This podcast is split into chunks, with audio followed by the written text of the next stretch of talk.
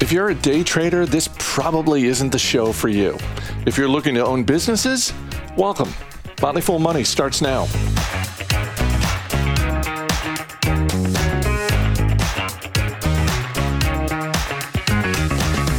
I'm Chris Hill, joined by Motley Fool senior analyst Tim Beyers. Thanks for being here.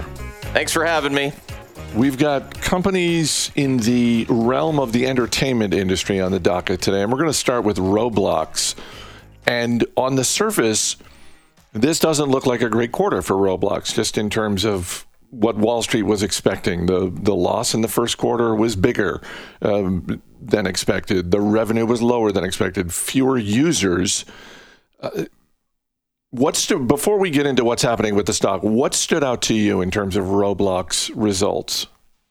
So, uh, really interesting. Bookings decreased uh, three percent uh, to 631.2 million. By the way, can we just admit right up front that's a lot of money? Yes. I mean, 631.2 million for this is still arguably, Chris, the most successful metaverse company. And I recognize I'm lumping Meta into that conversation. I still think Roblox is it. And and here's why. Um, we are no longer in COVID times. There aren't there, there maybe isn't enough or, or as much spending on the platform on a, a year over year basis. Like it's not accelerating to the same level, but the engagement is clearly there. Uh, the average daily active users we're 54.1 million. That was an increase of 28% year over year.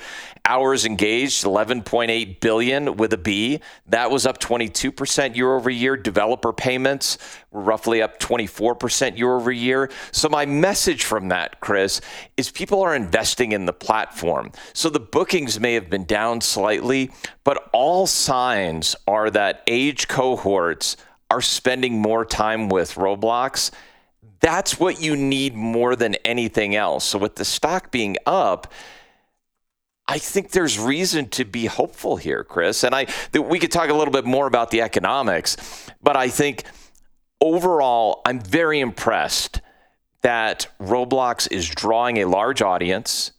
It's drawing an audience across multiple cohorts, all the way up to that 17 to 24 age range that's a good thing. That bodes well for Roblox over a long period of time. It absolutely does. And in terms of what's happening with the stock, uh, over the past 12 months, it's down about 75%. Yep. Yesterday, it hit a 52 week low. And immediately after the results came out, uh, after the closing bell on Tuesday, shares were down after hours 6, 8, 10% as you and I are talking right now in the middle of the trading day on Wednesday, the stock is yes. up about 10%. Granted, it's up 10% off of yesterday's 52 week low. Right. But I do wonder not if we're at the bottom, because I'm not uh, smart enough uh, to call the bottom of the NASDAQ, but I do wonder if we are starting to enter this territory where look, there's there's always going to be in this environment. There has been all calendar year, and there will continue to be sort of rampant uh, selling of shares of companies without as much consideration as maybe they're due. When I look at what's happening with Roblox, uh, again, the after hours activity and what's actually happening now, I wonder if we're moving into this uh, period where uh, analysts on Wall Street, people running funds, and individual investors like you and me are maybe taking a little extra time to digest results because that that would help explain what's happening with Roblox where it's just like oh it's this growth company and it's it's their their results aren't perfect and they're you know not as good as expected so therefore it's selling off. And then you sort of step back a little bit and go well wait a minute. What is the environment we're in where, where is this company going? What direction are they headed in? And I think you're absolutely right to reference the metaverse. I mean, uh, I, I fully expect that just like, let's call it 23, 24 years ago, companies were falling all over themselves to talk about how they had a website and right. they had an internet strategy. I fully anticipate we're going to be going through this over the next 10 to 15 years of companies saying, well, yeah, we're, we're actually a metaverse company too, where it's like, you look at Roblox, it's like, okay, the, if, if we're making up a list of metaverse companies and you don't have Roblox on it, I, I, I don't know how seriously I can take your list. Right. Yes, exactly. And the economics here are are pretty good, Chris. I do think you make an excellent point. There are a lot of companies that are getting just tossed aside because we've decided as a group of people investing in the stock market that tech equals bad and Roblox equals tech, ergo tech equals bad. So Roblox is bad. And to be fair, some of the growth wasn't exactly what the street was expecting. So the initial reaction is understandable. And yet, there may be some people who are looking under the hood here and realizing that not only is this a company that is growing, but it's a company that does generate cash. Now, to be fair, when I look at the cash flow statement here, so a little over 156 million in cash from operations for the quarter. That's a lot of money. 112 million of that from stock-based compensation. So I, I, tend to call that artificial sweetener. That's a lot of artificial sweetener there, and they do expend about 52 million in capital expenditures.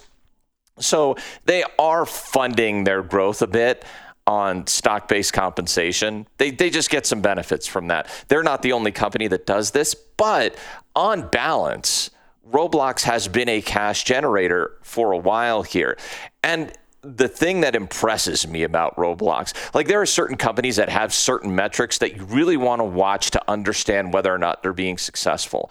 One of them that I watch is this thing called the developer exchange fees.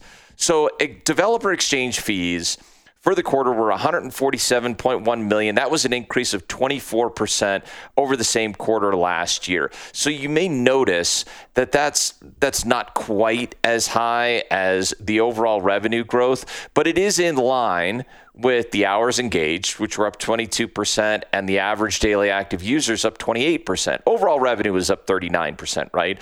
But when developers are getting 24% more in fees from Roblox. Basically, what that's saying is developers, hey, you're creating a lot of stuff on our platform.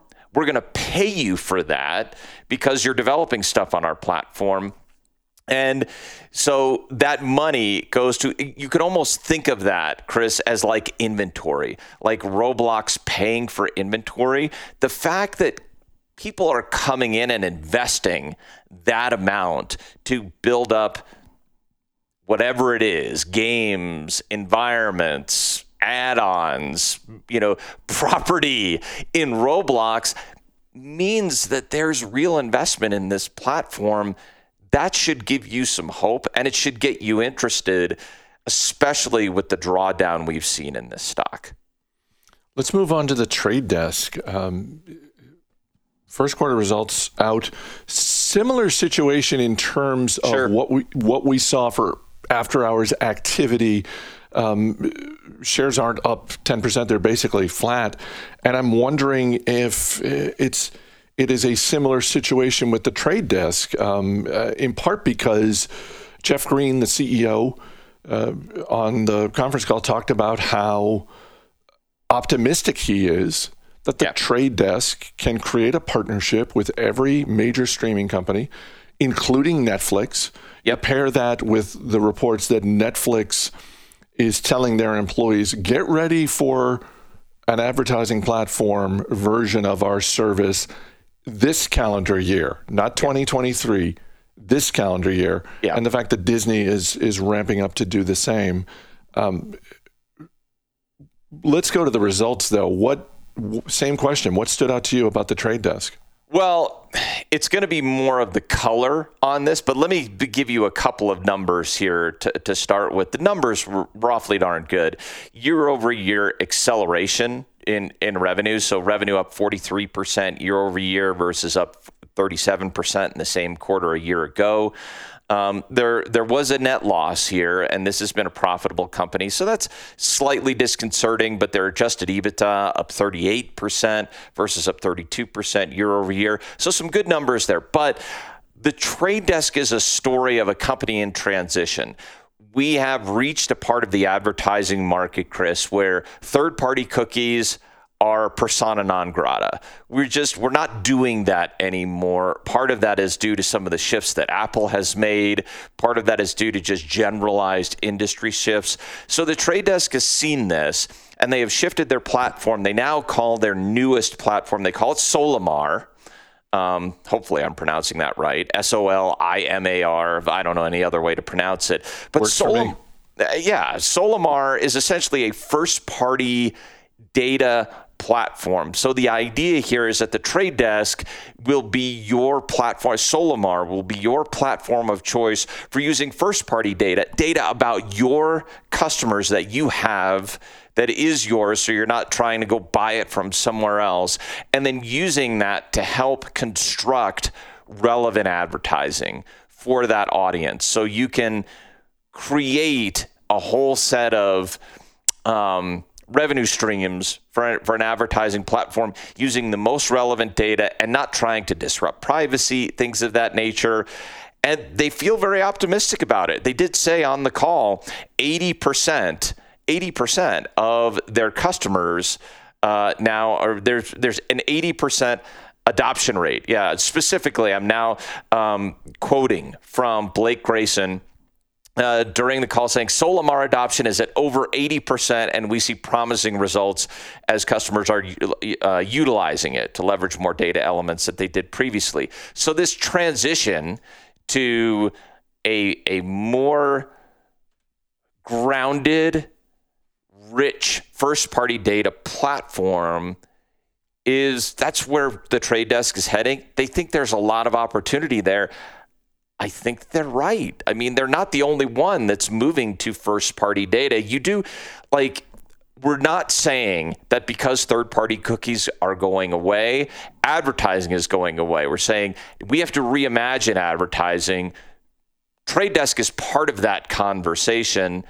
And so far, they they seem to be doing pretty well in this area, Chris.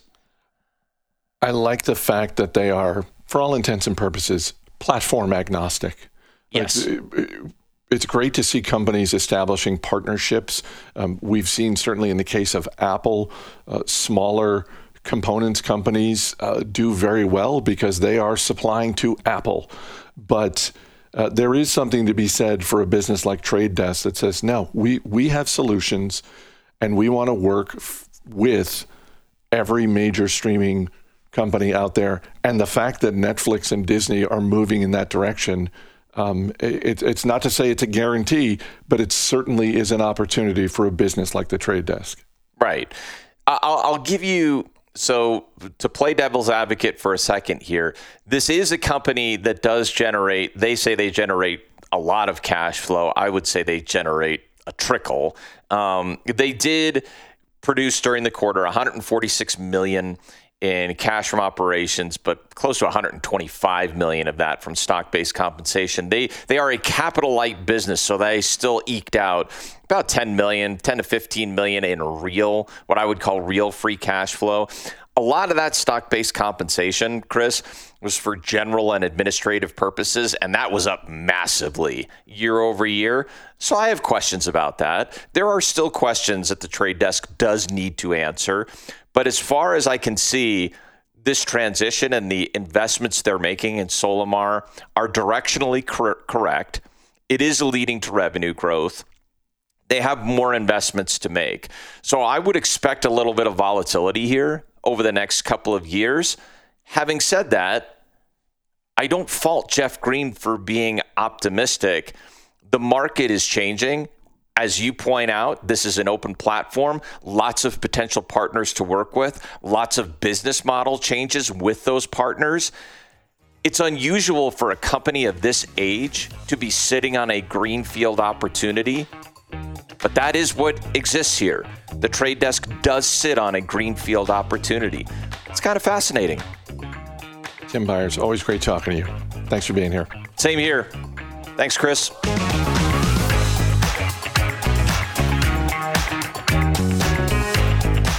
One company having a rough day in the markets is Fiverr International, ticker symbol FVRR. Fiverr is an online marketplace for freelance services. Shares are down today after their latest earnings report. We recently got a question on the Motley Fool Money hotline about Fiverr, so we asked Asit Sharma and Bill Mann to take a closer look at the business. But first, here's the message we got.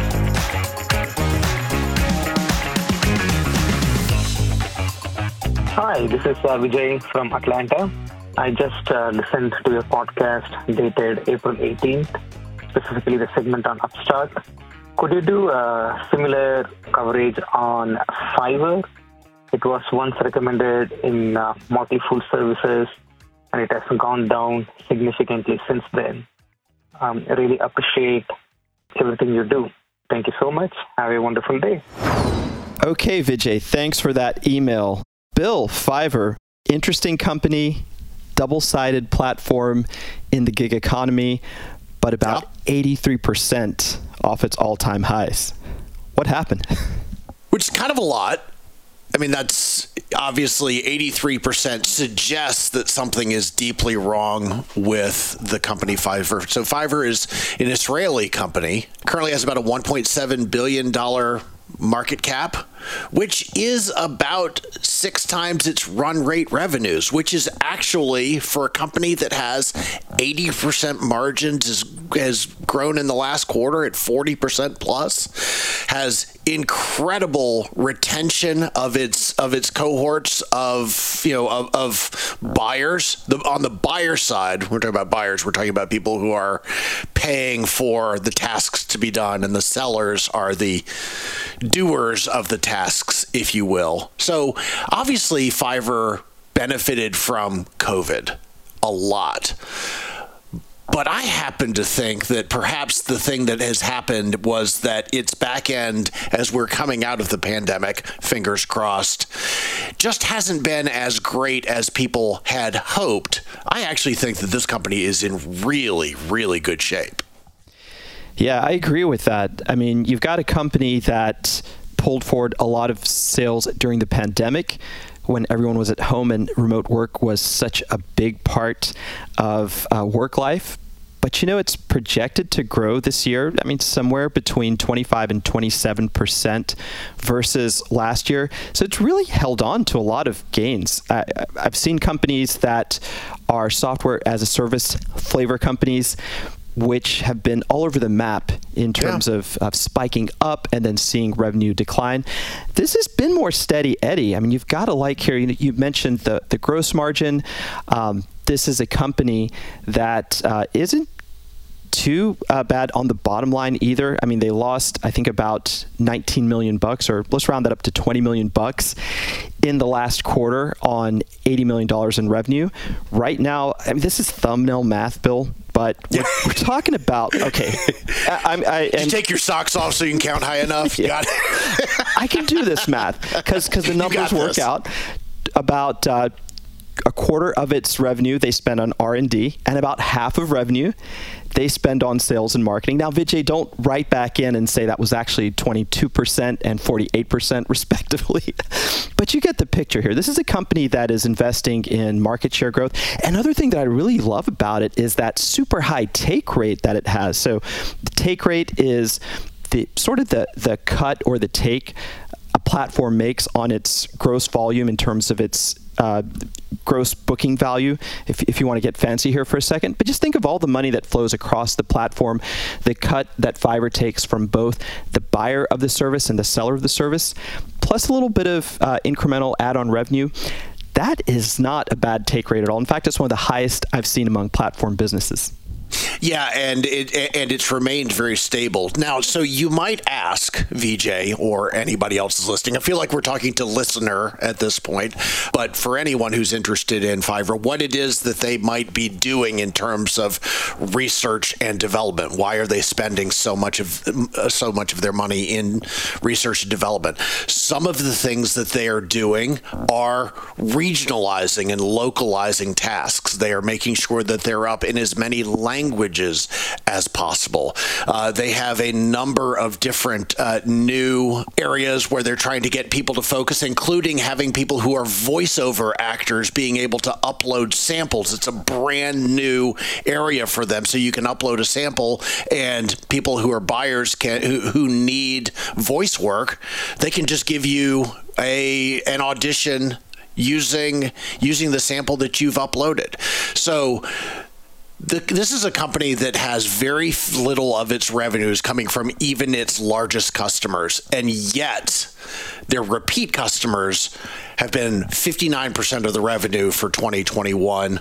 Uh, you know, they, one of the things that we look at and and they describe in their report is cohorts, and the cohorts they do by year and Asit, this is something that I think is really important to think about right now. Maybe not on a go forward basis, but I tend to think of almost every company in this segment as being a pre 2019 story or 2019 and before, and then 2021, 2020 and 2021. I say 20 as many times as I can, and then going forward from here, and, and that middle part, of course, being the pandemic cohorts that came on before 2019 are averaging 115% revenue increases today. That means their retained revenue for for for buyers who came on before the pandemic is higher than when they started with the Fiverr service. So the level of retention that this company has is extraordinary. And so I, I happen to look at their pull forward as being a real positive because of that, uh, that the level of repeat business that they're seeing. I love that. And I also love that they're able to extract more out of those buying core cohorts every year. So if we think about this as um, business interrupted, in 2019 they had a spend per buyer of 170 bucks, and I think you already mentioned this. That spend is now up to 242 bucks per buyer uh, on an aggregated basis as of 2021 and climbing. I love that, and I like the way that they're investing. Um, you know, Bill, you mentioned a couple of things like the, the geographic localization. I like, love the way that they're investing in different verticals that will help them uh, pile more into enterprise customers. So they've rolled out uh, verticals in data science, data processing, data visualization. You get the picture. And I think the next step is probably um, verticals like machine learning or uh, robotic process automation, where companies can buy a la carte stuff that would be much more expensive to build in house. And this is really the, the, the proposition about Fiverr, which gives me a lot of confidence in it long term. I see it continuing to grow um, from the most humble of buyers and sellers all the way up into you know, the largest companies in the planet. I think they can get great toeholds in the Fortune 1000. They're doing that already. Um, and as they offer more specialized services and uh, just continue to be at the forefront of these a la carte skills, I think you have a, a very long uh, path here to growth and a huge market opportunity. I think they say that uh, their total addressable market is something like 115 billion. But we should point out, as CEO Micha Kaufman often does, that hey, you know, most of this freelance gig business is offline. It's not connected on, conducted online between parties. Oftentimes, uh, you're just using an existing relationship with a freelancer. So part of that transaction is is offline, and they think if they can tap in to the offline market, that's a whole nother big uh, range of revenue that they can target. Which is why that localization work that they've been doing is so incredibly important because so much of offline services involves some form of presence or so, involves some sort of proximity to one another. And I am hopeful. I don't know. I, I don't know. I, I, I don't want to turn this into a jog about where we are in the pandemic. I am hopeful that we are, if not done, very close to done and getting back to normalized. And and those out of home campaigns and you know and and the things that require proximity and presence, I think are going to become much much more important to all of us, but in particular to Fiverr. I agree. So, Bill, let's take the last couple minutes we have and try to dream up where do we go wrong? Where might our thesis go wrong? I'm pretty positive on the company. I, I, like it at these prices, as you said. Again, thumbnail math, but it works out to, to what you were going over. I think I, I got their price to sales, if, if you're into those types of relative ratios, was somewhere around four and five times uh, yep. forward sales. So, I mean, this is a company now, that. And, and, and by the way, you don't necessarily want to jump on the, hey, price to sales, and that, that therefore the company is cheap, but this company does have 80% gross margin. So it is, that is a fair beginning point. Absolutely. And you can project uh, from their income statement that in a few years, you can leave that behind. There, there are definitely earnings there that you can base some calculations on and, and uh, growing cash flow as well. So I would say this company looks reasonable here, but what knocks us off of that um, theory? Where, where might they go wrong? So uh, as of this, as of the most recent quarter, and we are, by the way, we're a little bit impaired because they're actually reporting in a couple of weeks. So we are, we are working on uh, 10 11 week old data which is you know which is which is what we've got and it's and and and it's fine they're high value about buyers which they define as being buyers above $500 per year uh, is 63% of their of their marketplace revenues. And the fastest growing component are the ones that spend more than $10,000 I think where we could get tripped up and by the way we were talking beforehand both you and I uh, ha- have publicly talked about and liked this company at a higher price than it is now. So uh, I have seen nothing from Fiverr that suggests that they are not performing exactly as we wanted them to. They've got what I consider to be a great runway for growth but it really could be at the you know at the highest end you begin to run up against a limitation for what buyers are willing to consume. I haven't seen it yet. I don't think the market has seen it yet. I just think the market in this case is throwing out the baby with the bathwater. Awesome. Well, Vijay, I hope we answered your question.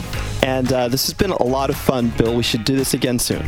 Absolutely, awesome. Great to see you. Same here, buddy. If you'd like to ask a question about a stock, you can call the Motley Fool Money hotline at 703 254 1445. As always, people on the program may have interest in the stocks they talk about, and the Motley Fool may have formal recommendations for or against, so don't buy or sell stocks based solely on what you hear. I'm Chris Hill. Thanks for listening. We'll see you tomorrow.